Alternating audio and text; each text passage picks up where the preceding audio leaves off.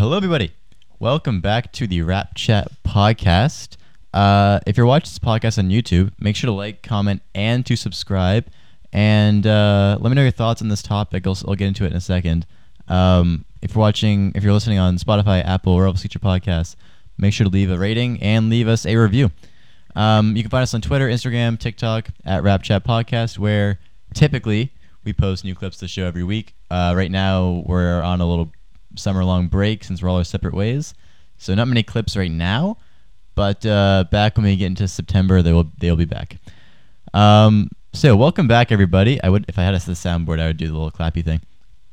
Um, it's been a while. Um, it's the off. I mean, it's not the off season. It's the playoffs. Raptors aren't in it. Uh, Raptors have yet to do anything to, to notable really to talk about. Um, there's some OG trade rumors. I don't believe them. Um, but uh, you know, there's a Rudy Gobert talk, blah blah blah. But today we're not talking about that. Today, something different. This is something more of a personal interest of mine um, that I thought I'd use this platform I now have to talk about because I love talking about it. Um, basically, we're talking about the NBA draft, the 2022 NBA draft on June 26, I think 26. Um, I'm pretty excited. Basically, what what I've done, uh, what I do every year, but this year I've done it to a higher degree. Um, I made my big board.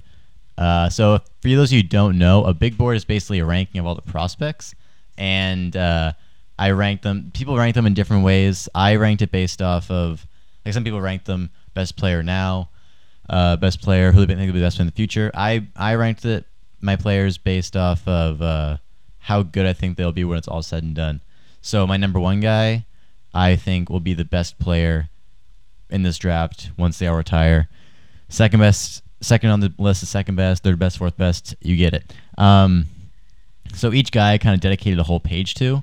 And uh, today we're going to talk about it. I posted it on my LinkedIn, which I will leave in the uh, de- description of the YouTube channel. Um, on Spotify and Apple, I think I can leave links there. I if I can't, uh, look up Elias Eldridge on LinkedIn, and it's right there. um, or go to the YouTube channel, and it'll be there. Um, anyway, so I'm gonna pull up the page on the screen. Um, I have it in front of me here, but you'll see it on the screen. And uh, I'm not gonna spend too long on each guy, maybe about a minute or so, because I don't want this video to be too long and drawn out. But because uh, I can, I could talk about this for a long time. I'm gonna try not to. But basically, just want to you know get my rationale behind all my picks and everything, and uh, talk some NBA draft. Um, so before we get into this, I kind of just want to get my thoughts on, this, on, all the prospects in this draft in general. Uh, this is probably one of the weaker drafts in recent history. Um, it kind of reminds me of like the 2013 draft where I mean Giannis was there, but it's also like the second best player is probably Rudy Gobert, like Khris Middleton, Oladipo. Um, Anthony Bennett went first overall. um, so this, I think this. I mean, I could be wrong. Who no one really knows, but just there's, uh, there's no there's no glaring superstars to me. Like last year was a stacked draft. I think Cade, uh, Green, Scottie, um, Mobley, among others, are all that could be could do huge things in the league. Um, this year, I don't see that glaringly. I think there's potential for guys to do that. Um, we'll talk about the couple guys that I believe could do that. But I think more or less this is more of a draft where you can find guys who will be complementary pieces on championship teams, um, or you know like future All Stars, maybe some All NBA players. But I don't think the odds of getting an MVP in this draft are huge. Um, anyway, let's get right into it. So, at number one on my big board, I have uh, the 6'10 power forward of Auburn, Jabari Smith. I, I jumbled with actually the first five spots. So the first five spots are pretty set in terms of the five players, but the order has switched a lot. This is what I this is what I settled on. Um, I don't feel amazing about it, but this is where we're at. so Jabari Smith, um, basically, what put him over the other guys for me is how certain I am that he will be a very good NBA player.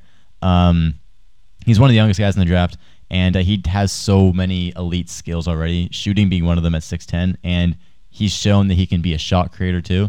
If you can get a six ten shot creator who can shoot forty percent from three, I mean, that's that's a win. The, the, the but my problem with him, and this is where it goes back to me saying the superstar stuff. There might not be many in this draft or or any.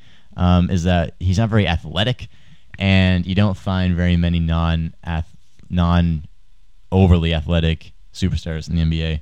Um, So I think that's what holds him back uh, from being that ne- taking that next level.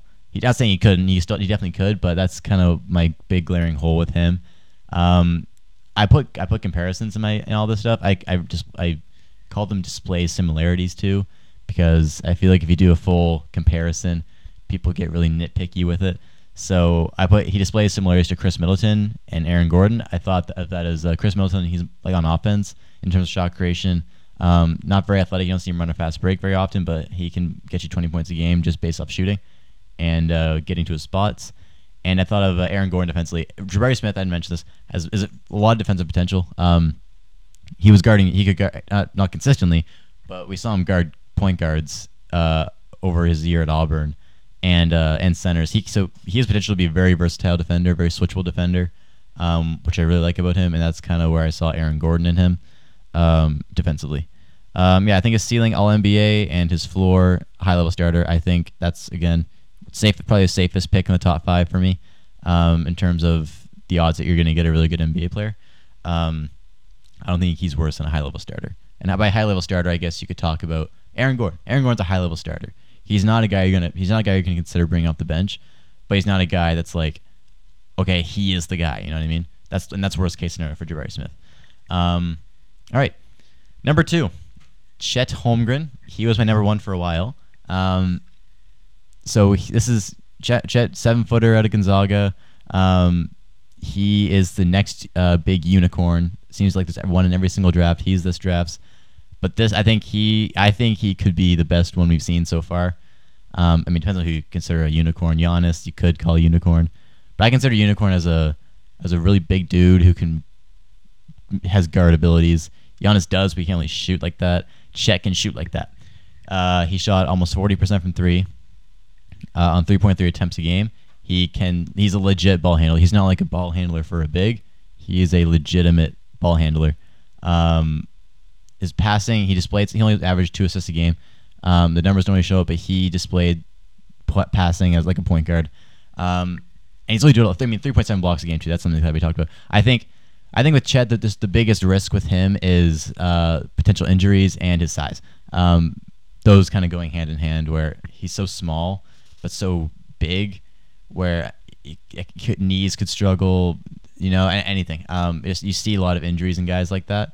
Uh, like Mo Bamba, for example, he's always injured. Jonathan Isaac, two Magic players, but they're and he might go to the Magic, but um, they get injured a lot. And it, you see, you see guys, Kristaps, you see guys with that build get hurt a lot, ankles and stuff like that. Um, and I just think he does need to gain weight, he, muscle. He needs to gain muscle. He's not. He can't play a center right now. Like I haven't. Like later on in my positions, I have. Uh, I like some some I like power forward slash center. I, I put Chet as a power forward and only power forward because I do not believe he can play center right now because of his size. He can't guard bigs in the NBA. He's not going to be able to, even like Rudy Gobert, who's not really a post player like that, he's not going to be able to guard him, unfortunately, um, yet. But that's where he needs to get bigger. That's my biggest concern with Chet.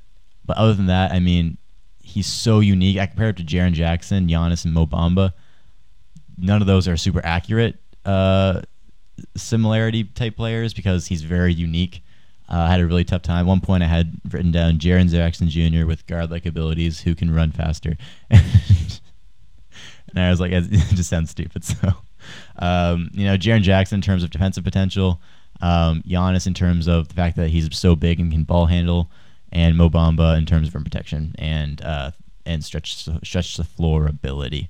Um, yeah, so that's that's what I have for Chet here. Uh, I have a ceiling. He's the guy that I think is, is the, the way I ranked is who I think odds are is the best player.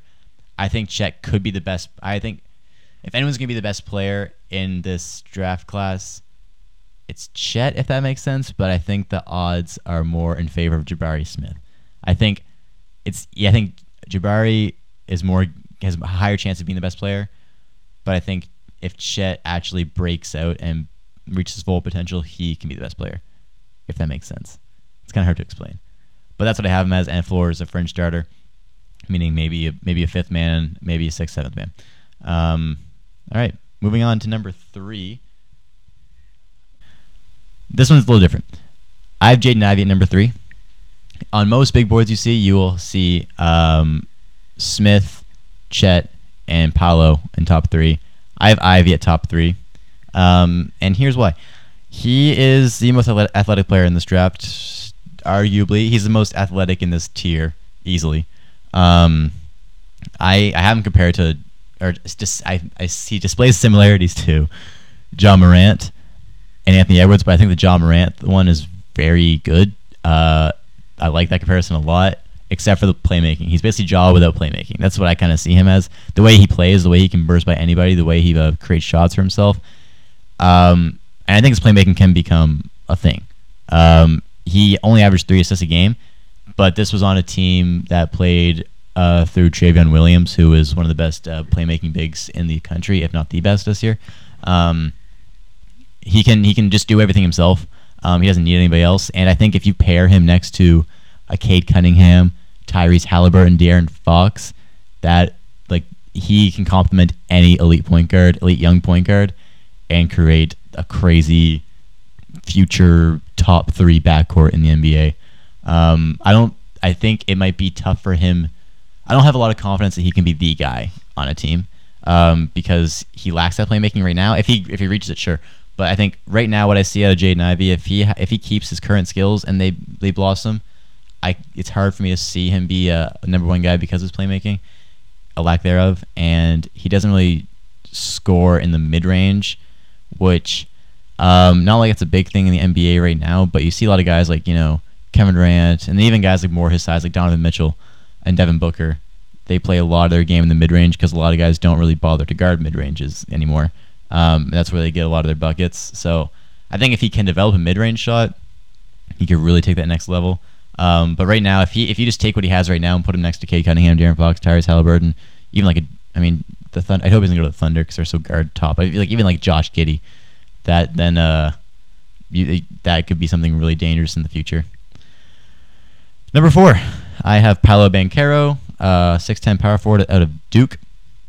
Um, yeah, I, I I'm not as as high on Paolo as some guys. I think Kevin O'Connor has at number one on his big board. Um, I like him a lot. I think he could be really good. I just see a lot of Julius Randle type tendencies in him. I didn't put that as a display similarity too because it seemed really generic. I want to think more outside the box, but I want to mention that here that I get a lot of Julius Randle vibes from him in terms of shot selection, um, which terrifies me because if you if you start watching this podcast the very start, I was a big Knicks fan, I was a big Julius Randle fan, um, and I haven't like since late Lakers, kind of like right when he got to New Orleans. I was like, this guy could be like legit.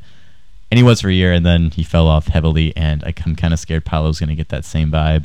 Um, but other than other than the, the shot selection and the defense too. Okay, let me let me talk about this real quick.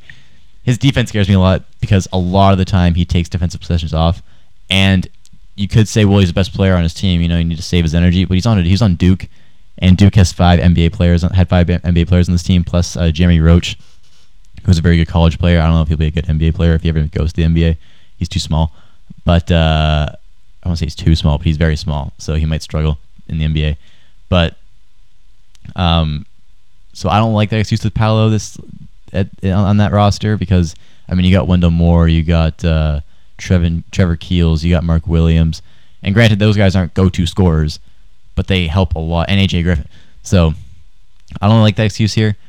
But in terms of positive things, um, he's 250 pounds of pure muscle and he's 19 years old. That goes without saying that that is huge uh, for a guy like him. Um, and for any NBA team, I mean, you just if you can, he already has the body, so you can develop his skills and his efficiency, and he could be a real threat. He can score at all three levels.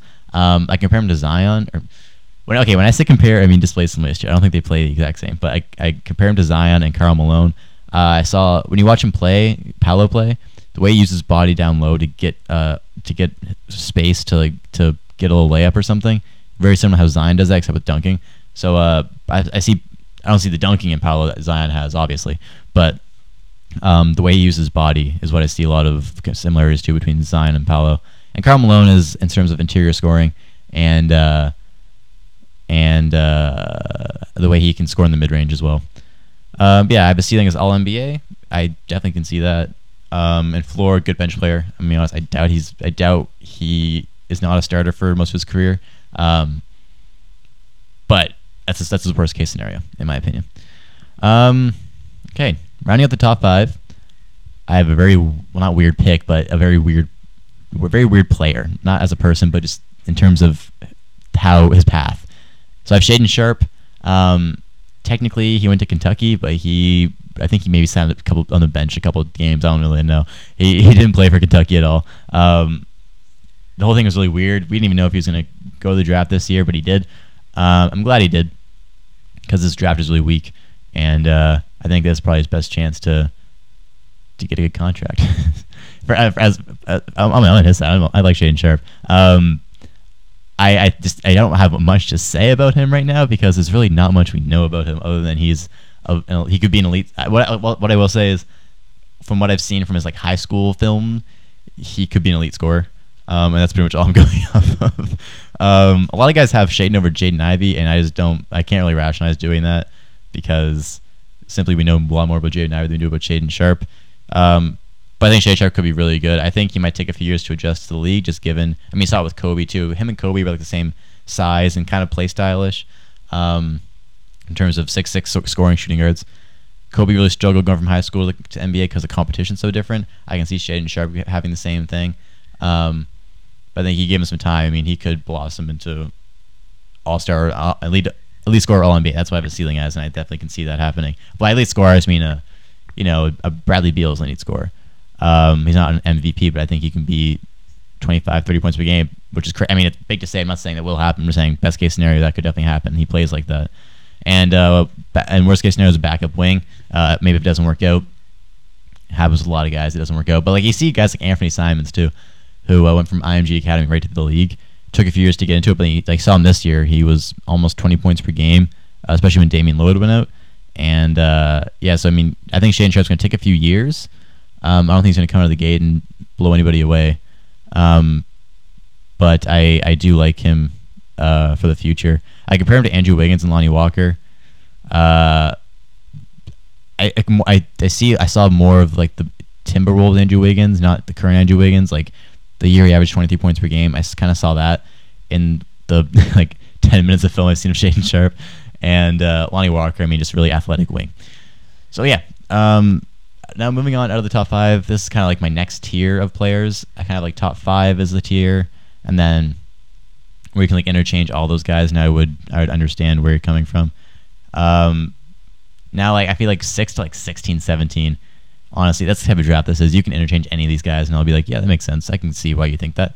Um, so for me, at number six, I have Bennedict Mathurin, six seven uh, shooting guard out of Arizona. Um, best regular season team in the country. They couldn't make it all the way, but I really, really like Mathurin. I think there's anybody not in that top five that could be a uh, a very highly touted all star or even superstar. I think it's him.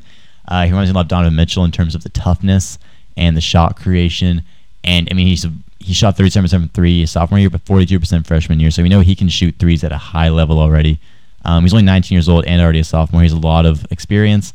Um, very careful with the ball, only 1.8 turnovers a game on 25% usage rate, which is very good. He had the ball in his hands a lot and only turned it over less than two times a game.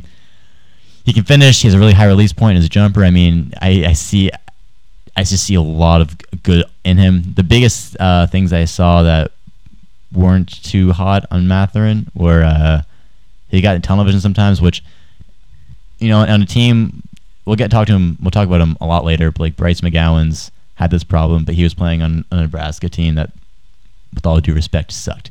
Um, but Mathurin was getting television playing with guys on the best team in the country, so that scared me a little bit. I think that might be just be a, be a bad habit that might take uh, a few years to get, totally get rid of in the NBA. Um, like if he comes off the bench right away, which he probably will, um, he won't start or anything. Um, right out of the gate, um, I'm scared he might get to television once he gets on the floor playing with bench guys. So I think that's just something that's something that's going to they're going to break. Um, he doesn't have a huge first step, which could uh, could not be great for his shot creation in NBA because if a guy closes him out on the perimeter on a three, he tries to blow by, he doesn't do it to, like fast enough where he can throw the defense off and someone can come help. Um, but I think you know he'll develop, and I think that could definitely not be a problem in a few years. So uh, yeah, I just think, and I think sometimes he can be a little over aggressive on defense. Um, but these are just more bad habits than anything that uh, can be fixed. So I like him a lot, man. I think Mathurin could be a uh, a very good pick for someone, and a lot of mock drafts have him going between 10 and 14. I think if a team gets Mathurin between 10 and 14, that is an A plus draft for them. Uh, ceiling All Star, floor backup wing, uh, have him that he displays similar to Donovan Mitchell, as I mentioned, and Terrence Ross with the shot creation, and the uh, he's also very athletic, by the way. I don't if I mentioned that. He probably had the nastiest dunk in the in March Madness this year. Um, and uh, yeah, I like him a lot. I don't see a ton of huge issues that can't be fixed with him. Number seven, I have AJ Griffin. AJ Griffin uh, fell for me a bit. I had him in top five about like a month ago, and then just as time went on, the more I watched him, the more. So basically, I'll say this first. He was out of high school basketball for two years with like knee injuries, and they showed and at Duke, um, he kind of he lacked a first step like a big time. Like he really could not blow by guys uh, unless they're like bigs who are really slow, and he'd like pump fake. But then even then, someone could come help easily. Um, so like if anytime he drove, he kind of settled for like floaters because he had to. He's not very athletic to try and jump over anyone. Even like the dunks you see him dunk, I mean, they're two footers with like one hand finish. It I don't know. Just I saw some red flags with those knees. Um, that's my biggest concern with him, though. I think other than that, his shooting's elite already. He's a, he shot 44.7 percent on four attempts a game. I mean, doesn't get much better than that realistically. Um, I just think, and I'm also like, Duke had him in a weird role where he's so good at shooting. So they're like, okay, you're going to be the shooter, and that's all he really did. I think he's more than that, and I think in the NBA he will be more than that. I think he will be better than 10 points a game uh, that he was at Duke. Definitely will be. I can say that pretty confidently. Um, but I just think that maybe his potential is limited given his knee issues, and I mean they could definitely get he definitely get over them, but it scares me. And also another thing that scares me is the fact that he missed two years. He also he missed those years of development into his game. Um, so he's pretty raw. I think he's more raw than a lot of people say he is. Um, I think he's going to come in and make a lot of like mistakes, be a big learning curve for him. But uh, I think I think by the time he reaches full potential, he could be a Jaylen Brown type um, and an all star. I think he'd have to be an all star if if things work out, if his knees heal up um, better, then I think he can definitely be an all star. Um, worst case scenario, as I have him as a reliable bench shooter, someone like who's a reliable bench, like JJ Redick was something like that. Um, not you know what I mean, as in terms of you trust him to you trust him to make threes. Um, that's worst case scenario. I also compare him to a smaller Saddiq Bey. Um, but yeah, no, he's also only 18, so he's a lot to learn, or he's a lot to develop, which is really good for a team. But I think you have to come in with the mentality when you draft him that he won't be good right away, probably outside of shooting. Maybe I think he'd be a good shooter pretty quickly. I don't see why not, but uh, everything else is going to take a lot of time to develop. At number eight, I have Dyson Daniels, who flew up my board. I had him mid-teens, and now he's at number eight, and I almost put him over AJ Griffin to be honest with you. Um, the reason I didn't is because uh, Dyson Daniels' offense scares me a little bit. Um, but I don't think you're drafting him to be a scorer. I think you're drafting him to be a uh, reliable defender on the on the, the at the guard position and a playmaker. Um, I haven't compared to Josh Giddey and Alex Caruso. Josh Giddey as the all-around point guard who plays kind of as at a slow pace, but uh, was like he, he weirdly get things done at, at, at that pace. Like you think he might be too slow and the, def- the defenders like catch up to him, but he does it really well, and it's kind of really cool to watch. Um, and Alex Caruso defensively, I think.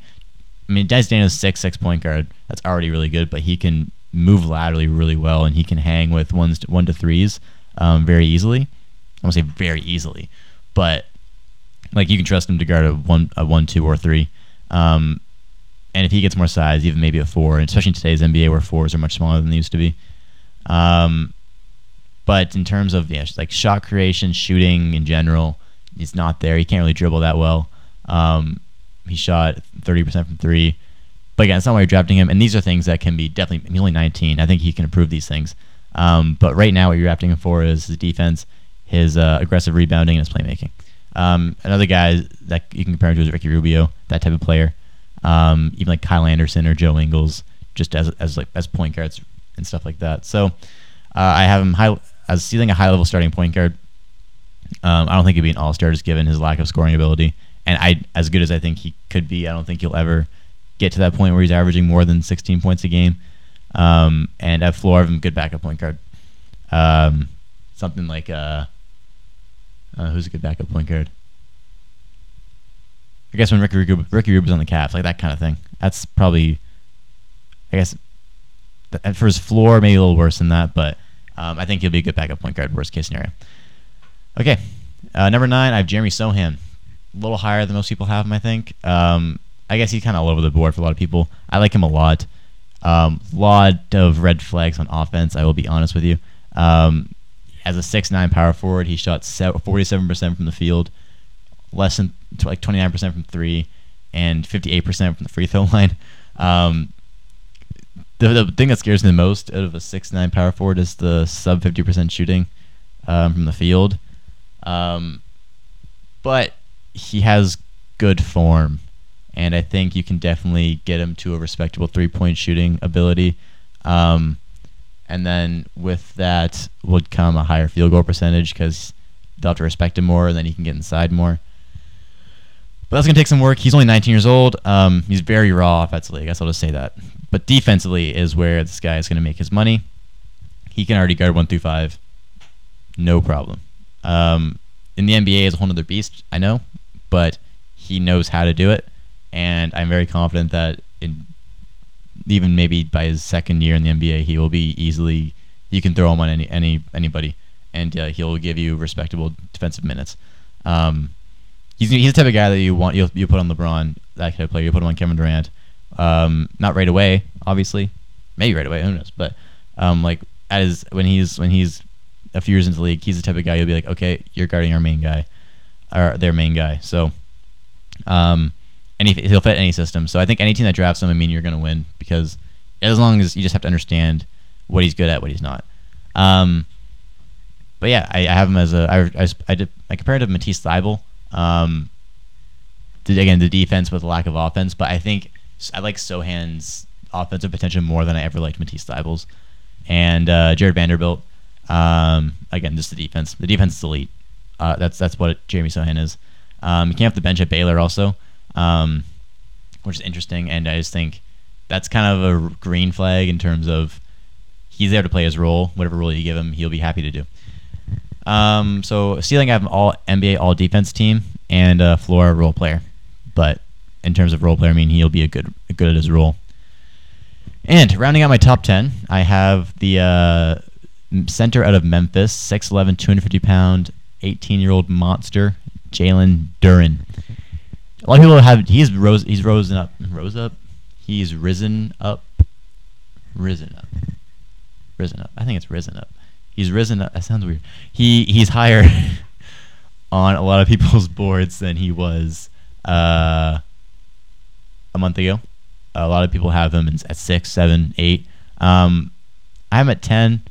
I think it's a good spot for him, um, given the fact that centers aren't as a, much of a hot commodity as they used to be um, especially guys that can't shoot. I guess I should say that centers are a hot commodity still, but guys who can't shoot aren't. um, you want shooters. He maybe he could probably develop one. I think a lot of guys are developing threes at this point in the in the NBA, so he'll probably develop uh, 25 to 30 percent three point shot eventually. But right now he can't. Um, he can't really score on his own either. He doesn't have much of a post game. It's kind of not great to watch him in the post. It just kind of makes you cringe a little bit these are things that can be improved, and the, like he will he'll he will improve that. He's only 18, and uh, an NBA team's going to work with him to get him a nice touch around the rim. Um, my biggest concern with him right now is he can shy away from defenders sometimes. I wish he would use his body stronger. He does use his body, but I wish he would use it to a higher level. Um, I feel like sometimes when I was watching him play, he would he wouldn't go up very strong uh, when I definitely think he could. Um, do I have his? Yeah, okay. I have here. He only shot 3.6 free throws a game at Memphis. Um, I think if you give him the ball and he just goes straight up stronger, he could have easily shot five at least. Um, but in terms of the great things that about him, which there are a lot, um, seven five wingspan, six eleven, um, 18 years old, 250 pounds. I mean that that body type for an 18 year old is ridiculous. Um, so he, I mean, he's already got that developed, and he's only going to get stronger. Um, he uh, he runs the floor extremely well for someone his size. Very high energy player, constant lob threat, um, great pick and roll partner. Like that's the type of guy you would love to see in Charlotte. Um, I don't. He not. He's not going to fall to 13. I know that. Um, that's where Charlotte's picking. But if Charlotte can trade up, man, like if you put Jalen Duren with LaMelo Ball on that team, oh my god, that would that would that's ideal. Um, he's a perfect type of player, and like his age too. Like he's he's going to develop to be really good. I think. Uh, I have a ceiling as an elite starting center. Um, I can see him as good as Bam is right now. Um, maybe a little worse because I don't think he's going to be as good of a playmaker as as uh, Bam. But his defense is there, his uh, strength in which he dunks, his rebounding, all that stuff's there, and his floor, good backup center. Uh, okay, so that was my top ten. Uh, I'll probably move a little quicker for these last twenty guys, uh, just because top 10 is kind of the. Actually, I'll go, I'll go a little more in depth until the end of the lottery. Let's do that. Um, why not? It's my podcast. I can do what I want.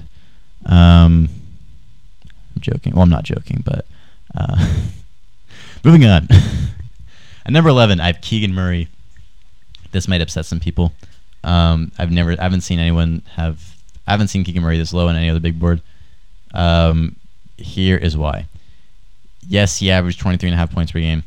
Yes, he averaged 8 points every rebounds. Yes, he averaged 1.3 steals. Yes, he averaged 1.9 blocks. I know. I see his stats. I have them written down here. But Luka Garza averaged almost like 30 points a game at uh, hit last year. Uh, Kofi Cockburn, s- super good. Oscar Tshiebwe won uh, Player of the Year, and he he took his name out of the draft. And if he did go into the draft, he not he might have not even gotten drafted. Stats matter to an extent, but play style matters more. Keegan Murray's play style well n- is good. I'll say that, but he's not. His play style won't let him average these stats, at least these offensive stats, in the NBA because he's not very athletic and his shot creation is not that good. He needs. I don't say. I don't want to say he needs other people to help him score, but you can't really give Keegan Murray the ball against an NBA defender, um, or an NBA defense all around, and say, "Okay, go get us a bucket," because he doesn't have much of a first step. Um, doesn't have much in terms of ball handling. Um, and he's not going to blow you away with his athleticism. He's not going to drive by you and throw down a vicious dunk. Um, so I, I, I think I like my ceiling for him is a third option on a championship team, which like I guess like Khris Middleton level.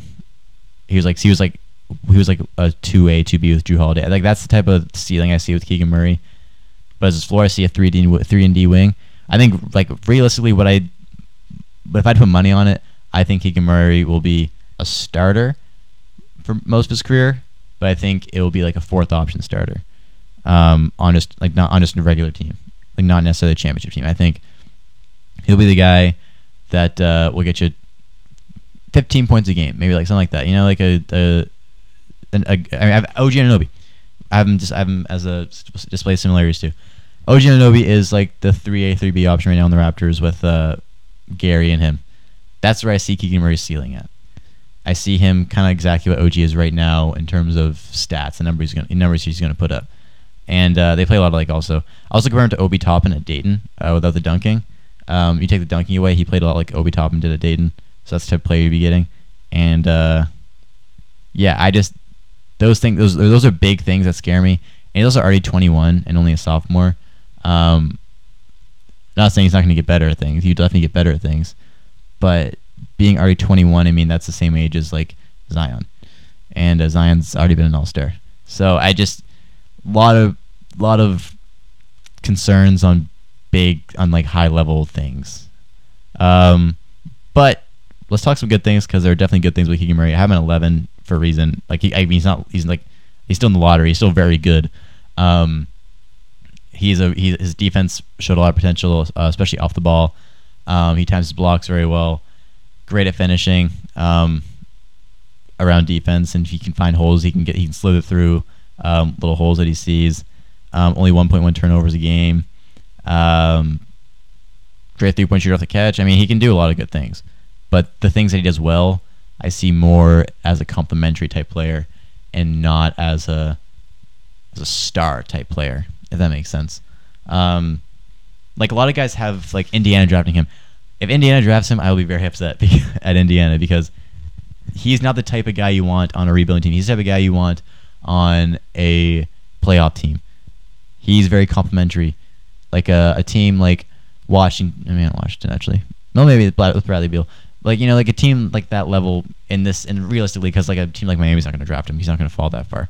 But realistically, you want him on a fringe playoff team right now like uh, I guess you can say Charlotte, any any team on that level, Atlanta, but you don't want him on a team like Indiana or Sacramento who are trying to rebuild and build dynasties with young players because he just doesn't fit that mold. Um, and if you do, if Indiana does draft him, you're not getting you're not drafting All Star. I'm sorry, I don't I really don't think he can ever to be All Star. And you can you can clip that, and I could be wrong. Um, I can't read the future, but I just think there's better options out there if you're trying to build an elite team out of young players. I I just I would like to see Keegan Murray in a complimentary setting. Um, anyway, enough Keegan Murray talk. I don't dislike him by any means, but I think his skill set's better fitted as a complimentary player and not a star. Number twelve, Johnny Davis. This one was weird for me. Um, he moved a bit. I'm still actually not confident at all in this placement. Um, him and 13 and 14 are all very interchangeable to me. And I, I, I guess here, let me.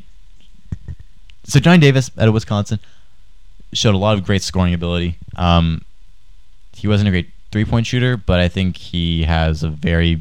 I think he can definitely become a very good three point shooter. He has the tools for it. Uh, I think he just needs to find his touch. Simple as that.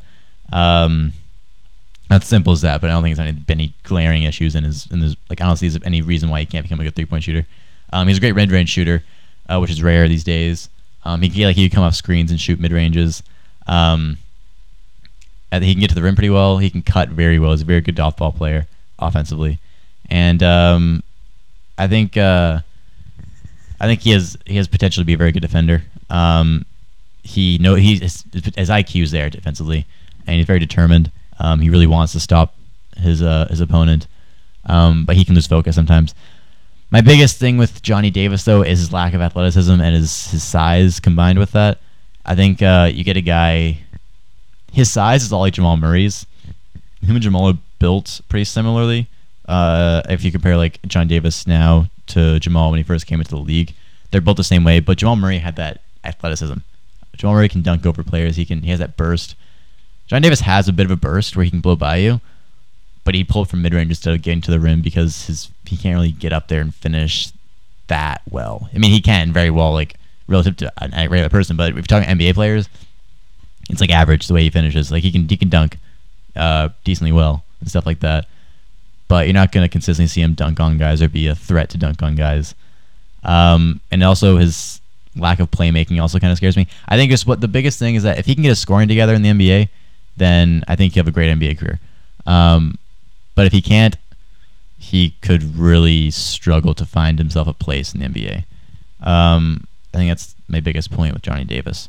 Um, I like him a lot though, but a lot of there's a lot of ifs with him. Um, rounding out my lottery at 13, not yet. I have, two guys on my screen. You'll see one at 13. Uh, I have Mark Williams. I love Mark Williams. I don't see how he can't be good. to be honest with you. Um, he's so reliable and he does exactly what you need him to do. At least that's what he did at Duke. And he just seems like a very good guy. I feel like he's a very, he's the type of guy you'd be like, okay, Mark, need you do this. He'd be like, absolutely. And uh, he'll get the job done. He's not going to shoot threes for you. He's not going to, he's not going to defend guards for you. But if you ask him to be this, uh, just pick and roll all night, all night, he'll do it and he'll do it at a high level. Constant lob threat. Um, he has 2.8 blocks a game and uh, these aren't even on like crazy minutes either. Like I think I don't know what his per 36s are, but they look really good. I can promise you that. Um, rebounding is great, and just he's powerful dunker. Um, honestly, right now, if you ask me who I'd rather have on my team right now for one year, I would take Mark Williams over Jalen Duren. I think long term Duren uh, will be better. Hence why I have Duren over Williams. But um, I think if you're talking right now, Mark Williams is better. He's also older. Um, but he means yeah, he's not going to score for you in the post. He's not going to defend threes. He's not going to shoot th- or defend on the three point line. He's not going to shoot threes, but he will move. He can move really fast. He'll set really strong screens. Um, sometimes he was he had a tendency to uh, just to uh, do flash screens, which I think he just needs to get more used to staying there and timing it right. That's a little nitpicky thing I had with him. Um, but outside, I mean, outside that, I, have him compared to Houston Dwight Howard, um, in terms of just being that reliable pick and roll threat all game. Um, again, this is the type of guy that Charlotte I think could definitely draft. I think he could be at 13, and I would love to see him on Charlotte. I feel like every year we're rooting for Charlotte to draft a center. Like last year, I wanted to get Kai Jones, which they did. Um, it's only been a year. I'm not, I want to say it hasn't worked out, but I think Mark Williams is probably the most reliable option they've had at center since they've needed to draft a center. Um, so, yeah, big fan of Mark Williams. Uh, ceiling, high level starter, floor, reliable backup. Okay, now rounding out my lottery um, that you can see um, is Malaki Branham. Malaki Branham, I like a lot. Also, he he ran up my board. He was over uh, Johnny Davis for a bit. Um, I think the reason why I put him below Johnny Davis is because the sample size is very, is very limited. Um, even when he talked like the start of the season, he wasn't that good. He really started to pick it up in the second half of the season. Um, but he's a he's a great shooter. Um, reminds a lot of Jordan Poole and Malik Beasley. Those are who I just compared him to. Uh, he's not very athletic, but uh, he can make some tough shots. Um, he can shoot over guys. He can shoot from three, mid range, and uh, he can ball handle. He can come off screens. He he's he seems like a very reliable type guy. That uh, I think if he can consistently get that game together, um, he could be an all star. Um, I think his ceiling is an all star.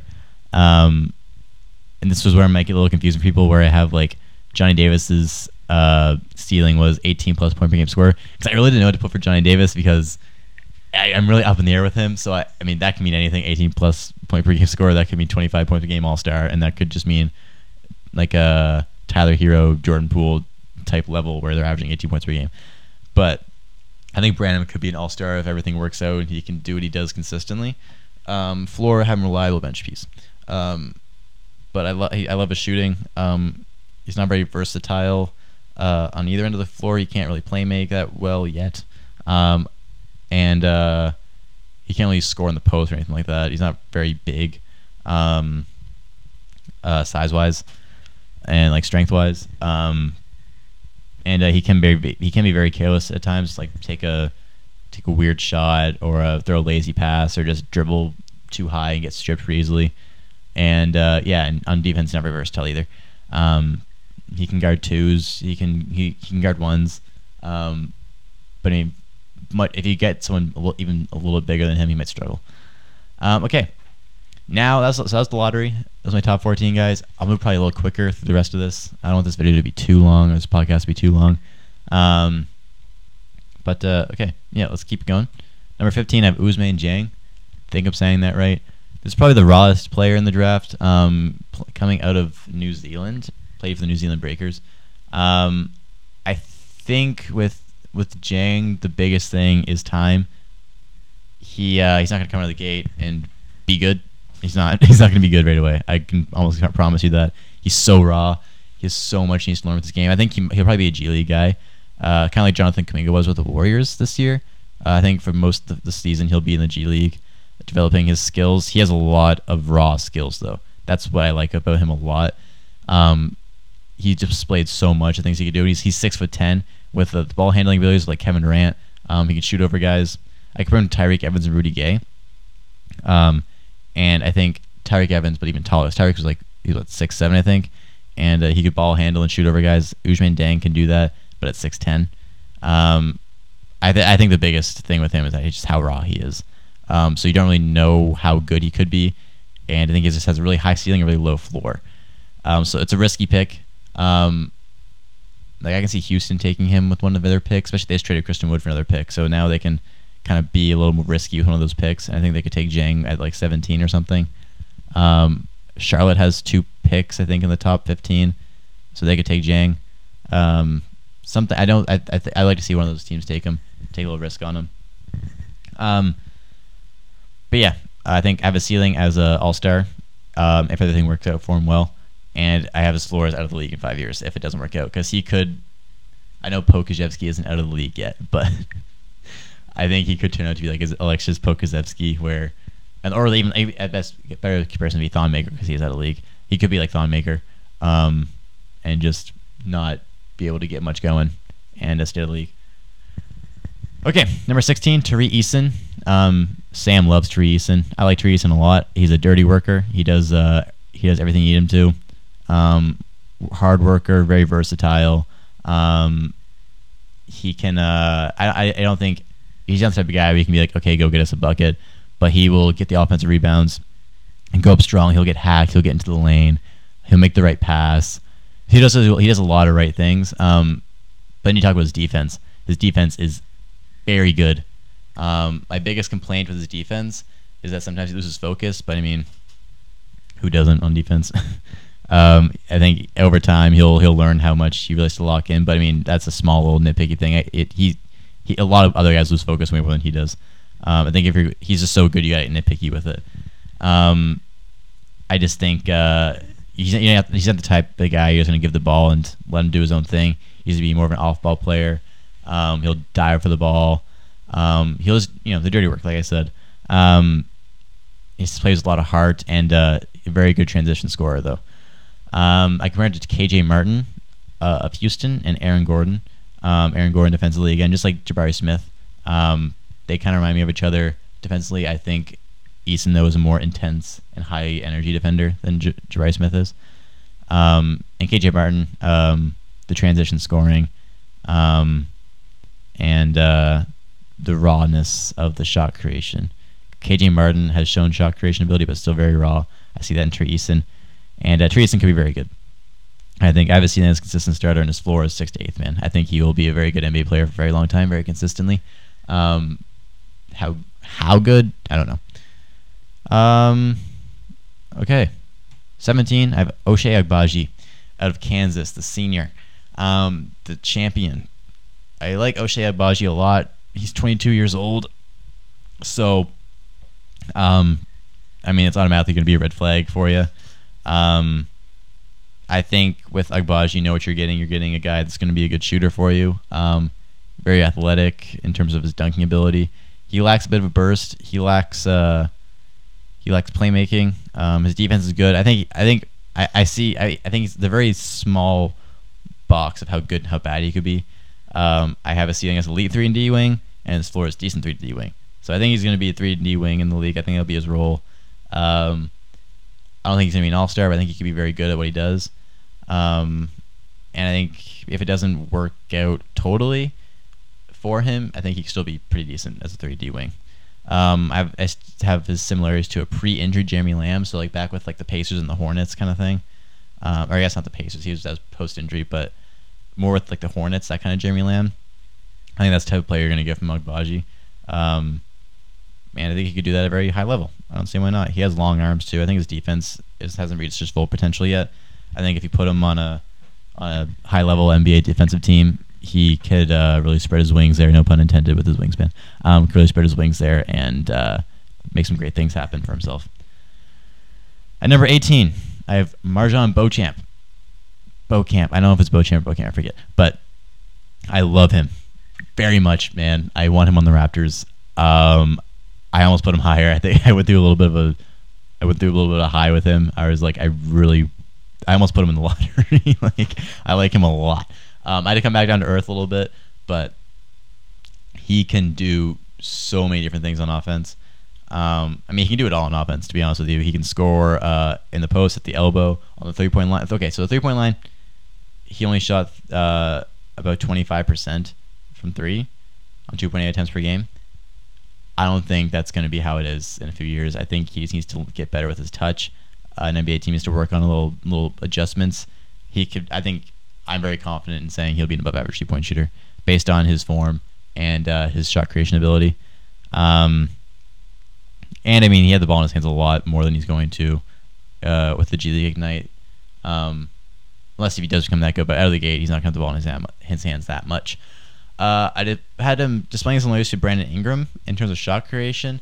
This one was that might be a little bit of a stretch, Brandon Ingram, but uh, I, I, think the mid-range scoring plus a shot creation kind of made me see that, but more of like a younger Brandon Ingram, maybe like a Laker Brandon Ingram, and uh, I crammed Norm Powell as well um, because I think he could be a spark plug type player. Um, his ceiling and elite score, um, again, just like Johnny, not Johnny Davis. Who did I say was could be elite score? It was uh, uh, who did I say? I said. Uh, Shaedon Sharpe. Same way Shaedon Sharpe can be an elite scorer. I think Bo- Beauchamp could be the same thing.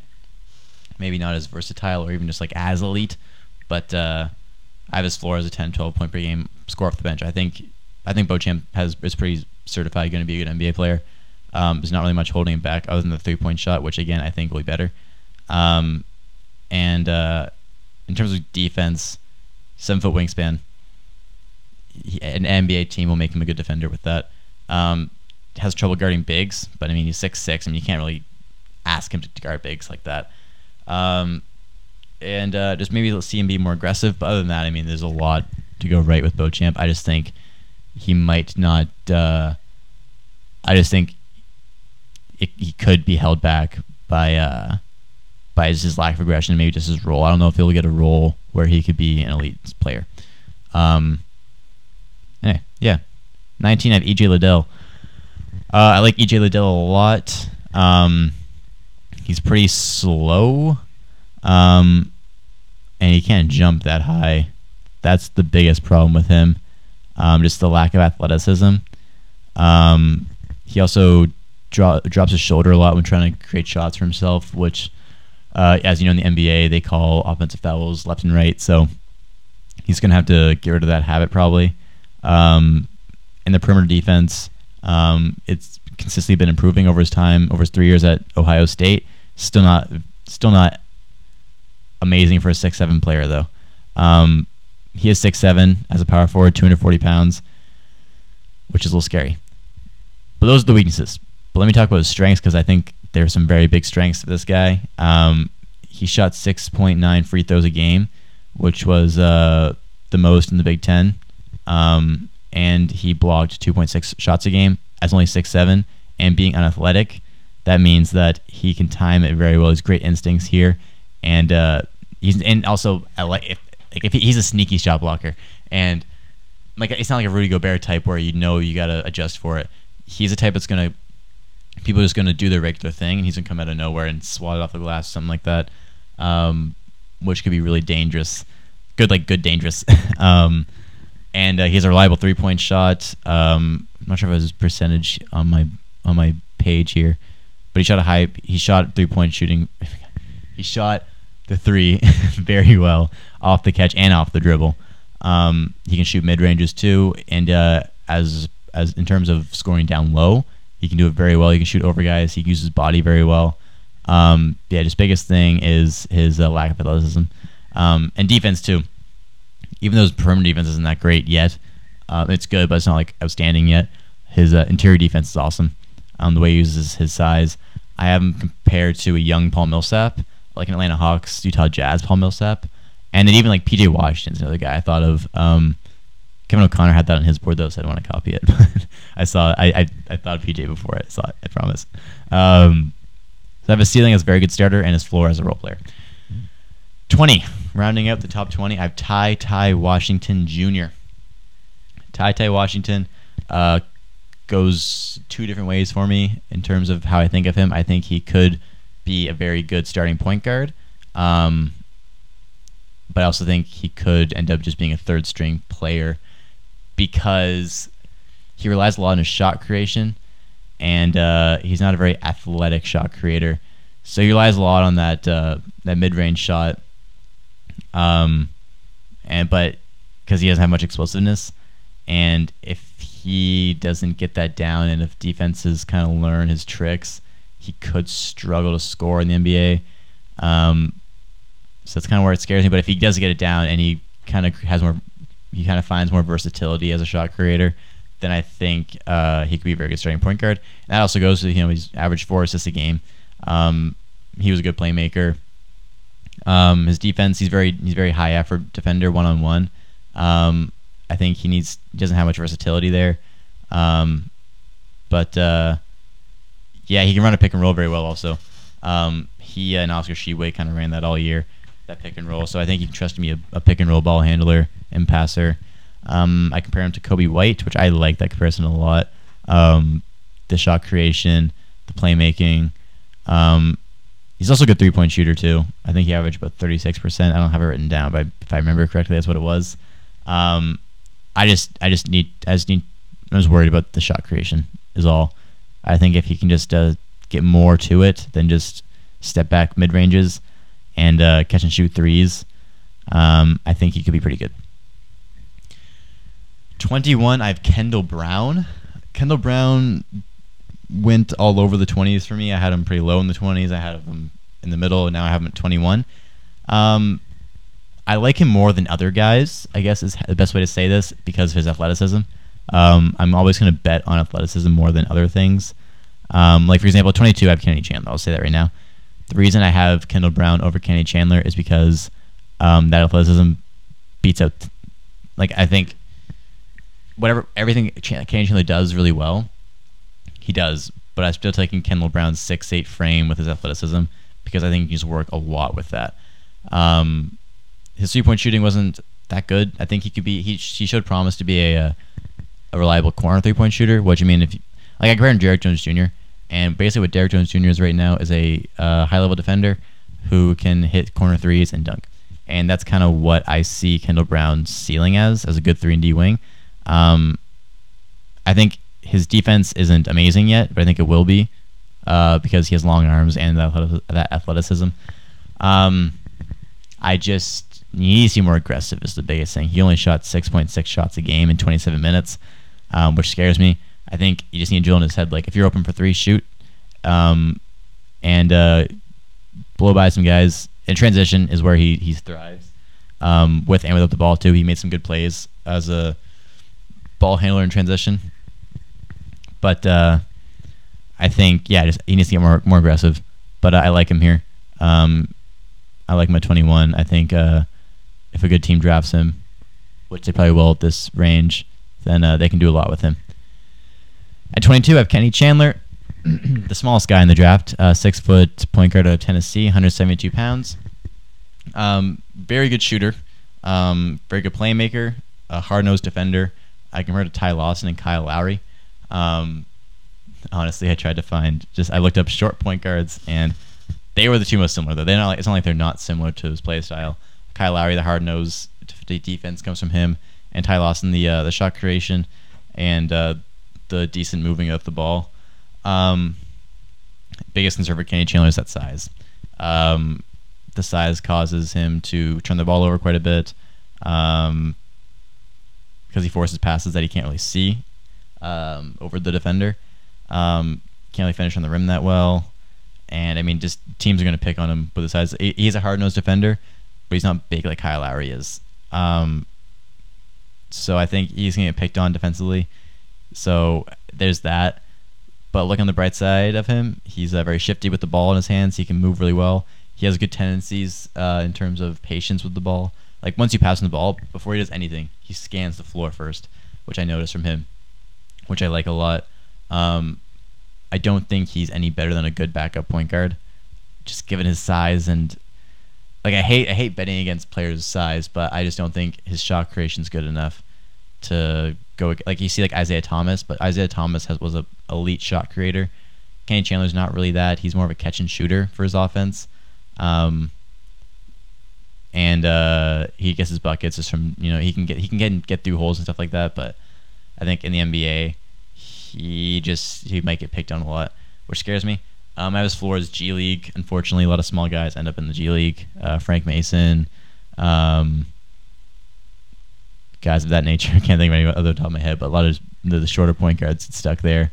Um, that guy that's on the Kai Bowman. He's a small point guard who who looks really good, but he's pretty small. Um, Kenny Chandler might fall into that, but I have confidence that he can find a good role in the league. Um, 23, Jaden Hardy.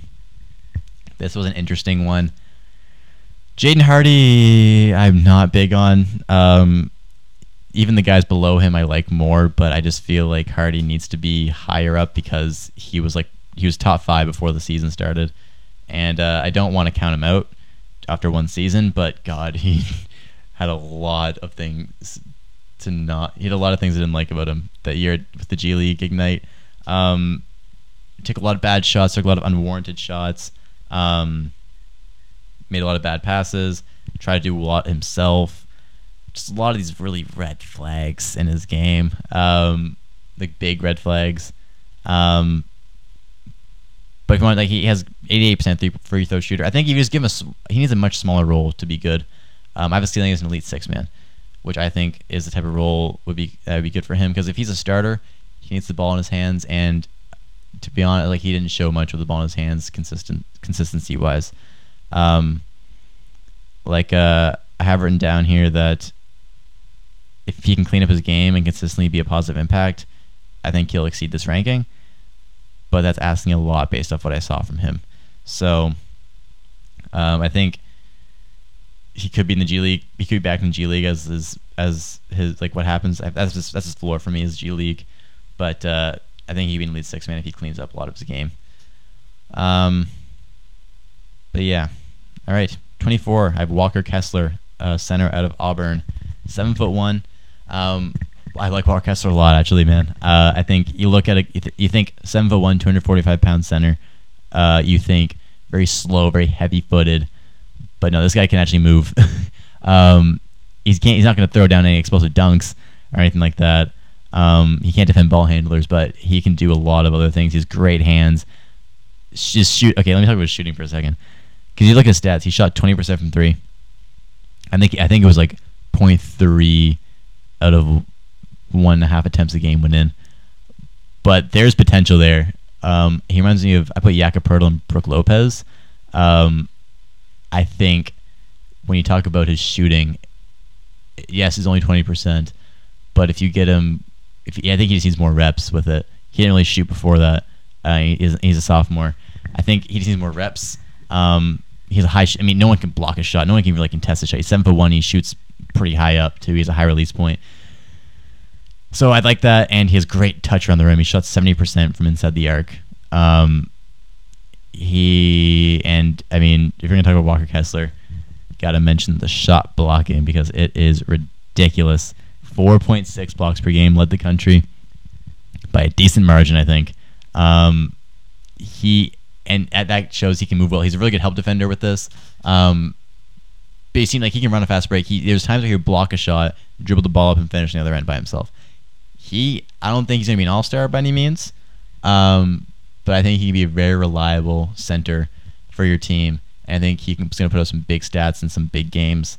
Um, I have a feeling as a good starter.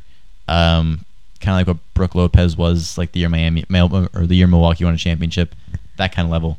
Um, and his floor as a backup center with like 10ish minutes a game because if his shooting doesn't come around, you can't really close a game. Um, even if his shooting does come around, he's still a slow. He's still slow. He's quick for his size, but he's still a slow mover. Um, he can't really guard on the perimeter, so he probably won't close many games. Um, but um, I think if he does get that shot down, he could be a, uh, a very good starting center for an NBA team. At 25, I have Wendell Moore Jr. of Duke. I love Wendell Moore. Also, I wanted to put him higher, but uh, I don't know. I, I, I got talked out of it by Sam. I got brought back down to earth. I went through the same like MarJon Beauchamp phase I did with I did, I did with uh, Wendell Moore. Um, I don't see much holes in this game, but let me talk about the there's a, there's a big hole which Sam did point out to me, which uh, makes which could be kind of I want to say downfall of his career, but just downfall of his potential. It not I want to say down downfall's a big word. It's kind of, I think it could just be the what stops him from taking that next level. Um, it is that uh, he hasn't shot. He hasn't been a good shooter for a very long time. Um, I guess he's a so he's a junior right now, and if you go to his stats, I'll pull them up here really quickly uh, for his whole career. Um, they only started looking good this year out of the three years he's been in the league. Um, so his his freshman year, he shot uh, 21% from three. His se- sophomore year, 30%, and this year, 41%. Um, and Duke, Duke like Duke like last year when he shot thirty one or thirty percent. It was on three attempts, so about the same as this year. Um, and that was with a bad Duke team. You look this year on a really good Duke team, where other guys had a lot more attention to their way, such as Williams, Banchero, and Griffin. That Wendell Moore had a lot more open shots. I think he'll have the same role in the NBA, so that's kind of something that doesn't concern me too much. But I think I'm still not sold fully that he can be a 40% three point shooter. Um, but I mean, again, you look at the stat. This is I feel like this is me. This is Sam talking to me right now because this is the thing Sam said, which on one hand I do agree with, but also I mean I'm very part of me is also really convinced that he will be very reliable three and D wing. Um, I compare him to Dillon Brooks, which I'm not gonna lie, I really like that comparison a lot. Um, I think they play really similar. Um, maybe less shot creation from Wendell Moore, maybe, maybe, but maybe not also. And Wendell Moore also at 4.4 assists a game, and this is on a team that only have a point guard, so you can't count on that too much because he kind of had to be in that role, but he did it pretty well. Um, another thing that concerns me is that lack of first step. Same thing I talked with Bennedict Mathurin earlier. Um, Wendell Moore doesn't really have that big first step, so if he's a shooter, that's what his role is, and he gets closed out and he tries to blow by someone, he's going to get uh, I hope Turner's going to come up really quick. But then you talk about his, his playmaking, which just talked about. He can find a good pass to that. So I, I think I think those weaknesses that I found that Sam found, there are he does have skills that complement those weaknesses. I don't know, man. I think, I think he's really good. And now that I'm talking about it out loud for the first time, um, I kind of want to put him higher, but I won't for now. I'm, I'm, gonna tell you right now, I like him a lot more than Jaden Hardy and this whole Jaden Hardy at 23 thing is kind of influenced by the fact that um, he was fifth. He was in top five discussions before the season. But Wendell Moore, I like him a lot. I'm saying it right now. I think he's going to be a very good starter in the NBA. I have a ceiling a starter. Uh, I, I, would say very good starter. His floor as a role player. Um, mark my words. Wendell Moore, very good NBA player. I mean, 50% from the field, 41% from three, 80% of the free throw line. That's very good. That's very good. He can score anywhere on the floor. He's a very good defender. Um, he can move past laterally and off ball. His head's always on a swivel. You look at him; he's always guarding. He's like he's peeking all the time. He's very focused. Very, I think that's a good word. Focused. Oh, dude, I liked Moore a lot. He's only 22 as a junior. Lot, lots. Hey, man. Do not sleep on Moore. Toronto. If Toronto drafts Wendell Moore, I'll be stoked. Um, okay, let's finish this up last five, uh, last five. Jalen Williams, um, 21 year old junior out of Santa Clara. Uh, I like Jalen Williams. Um, I think he could definitely be a good role player in the NBA. Um, his moves pretty slow um, for a six-six guard forward type player. Um, not very athletic. Doesn't have much explosiveness.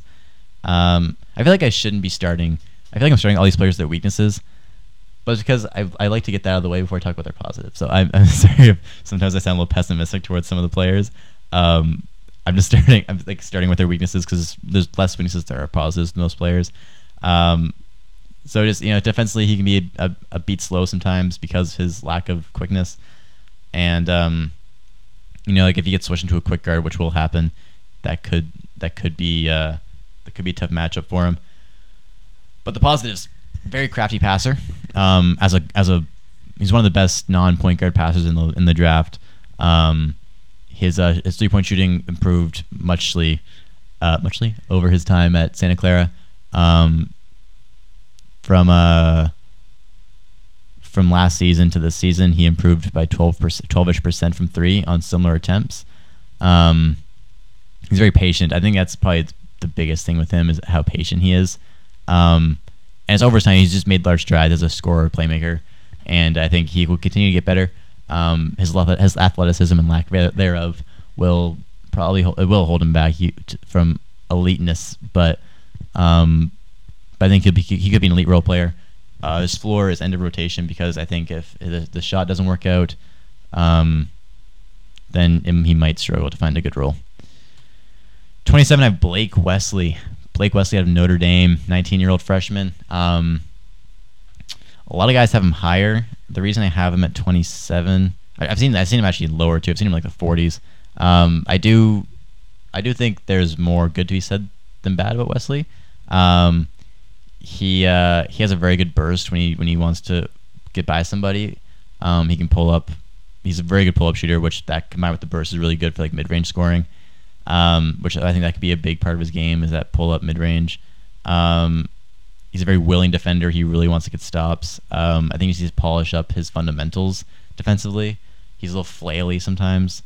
Um, just the way he moves. It, he, he like it's Caris LeVert, you know, a little out of control. That's the type of player he is. Immanuel Quickley, Bones Hyland's another one. They play a little out of control and just unorthodox. Not saying it's bad. That's type. That's, he's one of those types of players. Um, if you're trying to visualize him, um, I just think yeah, but that comes with he needs to get better at his fundamentals. His like shot form's weird. Um, he uh, he puts up a lot of tough shots he doesn't need to take. His finishing on the rim needs to improve. Um, but I mean, yeah, he's playmaking potential. He's a very good pull-up shooter, uh, very raw shot creator, and I think he's another just really raw player that's going to take some time to develop. Um, but he could also just come into the league and be like Bones Hyland and be an all rookie second team player. Who knows? Uh, I'm not. I'm just not a huge fan of those type of players um, because I just feel like they may have a hard time integrating him into a lineup. Um, but yeah, that's type player he is. He's okay. So he's okay. no, he's good. I just I I just don't see him being anything special in my opinion. Uh, ceiling happens as six man. Um, not six man of the years. I think he a ceiling could be he will be your six man kind of player, and a floor G League. Um, okay, 28. Nikola Jovic, not Jokic. Nikola Jovic. I really hope Denver doesn't draft him for the sake of everybody.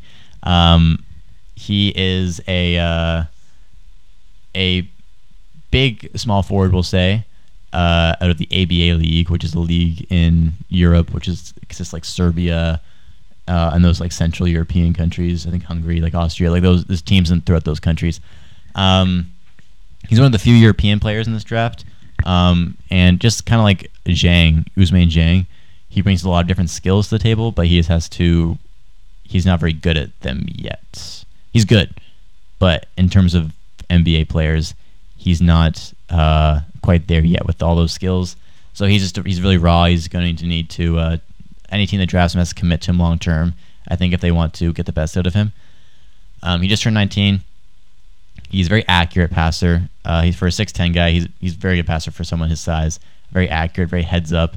Uh, he's always looking up, trying to make that fast break pass. He's not he doesn't dribble the ball up. He's a good tendency to look up and pass it up. Um, as a 19 year old, he's already pretty reliable corner three point shooter, and uh, he can hit some deep threes as well. Uh, same thing as Dieng. I think he just needs to uh, just needs time. He just needs time to get all his skills going. Uh, he displays similarities to Bogdan Bogdanovic and Aleksej Pokusevski. Um, I like the Bogdan Bogdanovic pick a lot. Just he's taller than he is. Um, Jovic is six ten. I think Bogdan's like six six, but um, he's that he's that type of player, just bigger. Um, stealing I have him, he could be a starter, and his floor he could be out of the league in five years, just because that's kind of how it goes with raw players. Uh, when they come into the league, they could go either way depending on how committed the team that drafts him is to him. At 29, I have Christian Braun out of uh, Kansas, 21 year old junior. Um, played really well for them in their championship run. Um, had some big time shots. Um, he's very uh, he's a very just good three and D player. Uh, reminds me of Grayson Allen a lot. That was my comparison. Um, he doesn't really have much uh, as a one-on-one player. I think he's just a good complementary three and D player that a good team will a good team's going to draft him, and that's probably the role he'll have, the Grayson Allen type uh, role in Milwaukee. Um, he he can throw down some pretty ferocious dunks. He's a very active defender. Um, he has a nose for rebounds. He averaged six and a half rebounds this year for his position, which is pretty good. Um, a steal a game, you know, he's, he's just a reliable type player. Um, again, he's not much of a one-on-one player. You're not gonna give him the ball and say go score. You probably come off screens. He'll just be in the corner a lot and uh, just be that reliable three-point shooter. I have him as ceiling as a fifth option starter. Grayson Allen's role, and uh, his floor decent three D. I think he'll be pretty good in the NBA. And finally, at number 30, I have Bryce McGowens out of Nebraska. I mentioned McGowens earlier. Um, he was kind of the the diamond diamond in the. I'm not a big McGowens fan, but I'll say diamond in the rough for that Nebraska team. Who that was awful. Um, he uh, he has a good build for an NBA player. 6'7", 179. He's kind of built like Zach LaVine. Um, shout out KOC for that comparison. but uh, he, he's built like that. He's not athletic like Zach, but um, he, he's just a he's a shot creator. Just he doesn't shoot the ball very well. He shot 40.3% from the field, 27.4% from three. Um, but he got to the line a lot. I think what I wrote down here is that I think he's at his best when he is aggressive and getting to the basket and trying to draw fouls. I think when he gets uh, tunnel vision, well, he gets tunnel vision a lot. And to be fair, Nebraska's really bad. Um, so he was kind of the guy that was like, okay, you're going to be our guy. You just go do what you have to do to help try and get us to win games. Um, but I think he gets stuck in tunnel vision and just trying to pull up from mid range or three a lot. I think when he settles down, takes a step back, and realizes, okay, I'm good enough to just drive the rim and get fouled. I think when he gets in that mentality, that's when he's at his best. Uh, if you look at his game logs, his best games, most of them scoring wise, his best game scoring wise, best games scoring wise, um, most of them came with him shooting a lot of free throws. I think if he can get in that mindset that I need to be aggressive when I'm on the floor, he could be, have a, a uh, good uh, role on the bench for an NBA team. Um, his floor is G League. I think if he gets stuck in that tunnel vision a lot, he the team he's not going to get a good role on the team. And uh, yeah, um, he just I I, th- I saw a lot of Shai in him in terms of the way he scores, just not the playmaking, but the way he scores. I saw a lot of uh, Shai Gilgeous-Alexander. All right, that that's my big board. Um, that was really fun to make. I spent a lot of time making this. Uh, again, I will. This is posted on my LinkedIn, which I'll leave in the YouTube description. And if I can leave it in Spotify and Apple Music descriptions, I'll leave it there as well. But if not, Elias Eldridge on LinkedIn if you want to see it. Um, or just go to the YouTube video and press it in that description. Um, also, I'll just shout out really quickly. I took uh, the stats, all, all, my stats on here were from Basketball Reference, Sports Reference, uh, the G League uh, website for like Hardy, Daniels, and uh, Beauchamp. And then I have one for Nicole, I took uh, Nikola Jovic's stats from ProBallers.com. And uh, YouTube channels I use for uh, scouting. Uh, I used uh, Hardwood Hoops Centrals. Um, they they post a lot of scouting videos that I would use to watch guys and get my opinions on them. Um, I used for games. Sorry, I'm just gonna pull it up here. I want to get the name right the Draftmatic. They post a lot of uh, college games. Um, if you ever want to college games, that's where you should go. Um, that's where I would do a lot of scouting as well. I'd go back and rewatch those games from there. And uh, I use YouTube channel Swish. Uh, they post highlight videos um, for uh, for college players, and I think they do regular NBA players as well. Um, but uh, yeah, sorry, I don't know if I said it. The first name, the first channel that I used for the mix scouting videos. That is a Hardwood Hoops Central's NBA Draft Green Room. They post very cool film sessions um, for a lot of the uh, potential draft picks in this year's draft. Check them out if you're interested. And uh, that's all I got. Thank you all for listening. This was really fun to do, actually. I love talking NBA draft. I never done this before as a YouTube channel, uh, or as a YouTube video, or as a podcast. So it was really fun to make. Um, I'm gonna try. The, I'm, I'm, definitely doing this again next year. Um, so I'll see you in a year. I'll see you soon. But I'll do. Uh, when we to do the podcast again. But uh, I'll be back next year doing the same thing. And uh, yeah, anyway, thank you all for watching. Really appreciate it. Um, if you're watching YouTube, make sure to like, comment, and subscribe. If you're listening on Spotify, Apple, or else get your podcast, leave us a rating and a review. You can find us on social media Instagram, TikTok, and Twitter at Rap Chat Podcast, um, where when we are making podcasts, we post new clips of the show weekly. Um, thank you again for watching, and uh, leave comments on what you think about all my picks. Let me know your opinions. Let me know what you agree with, you disagree with, all this kind of stuff. I love talking about it. I'll reply to the comments. And uh, yeah, thanks again. Peace.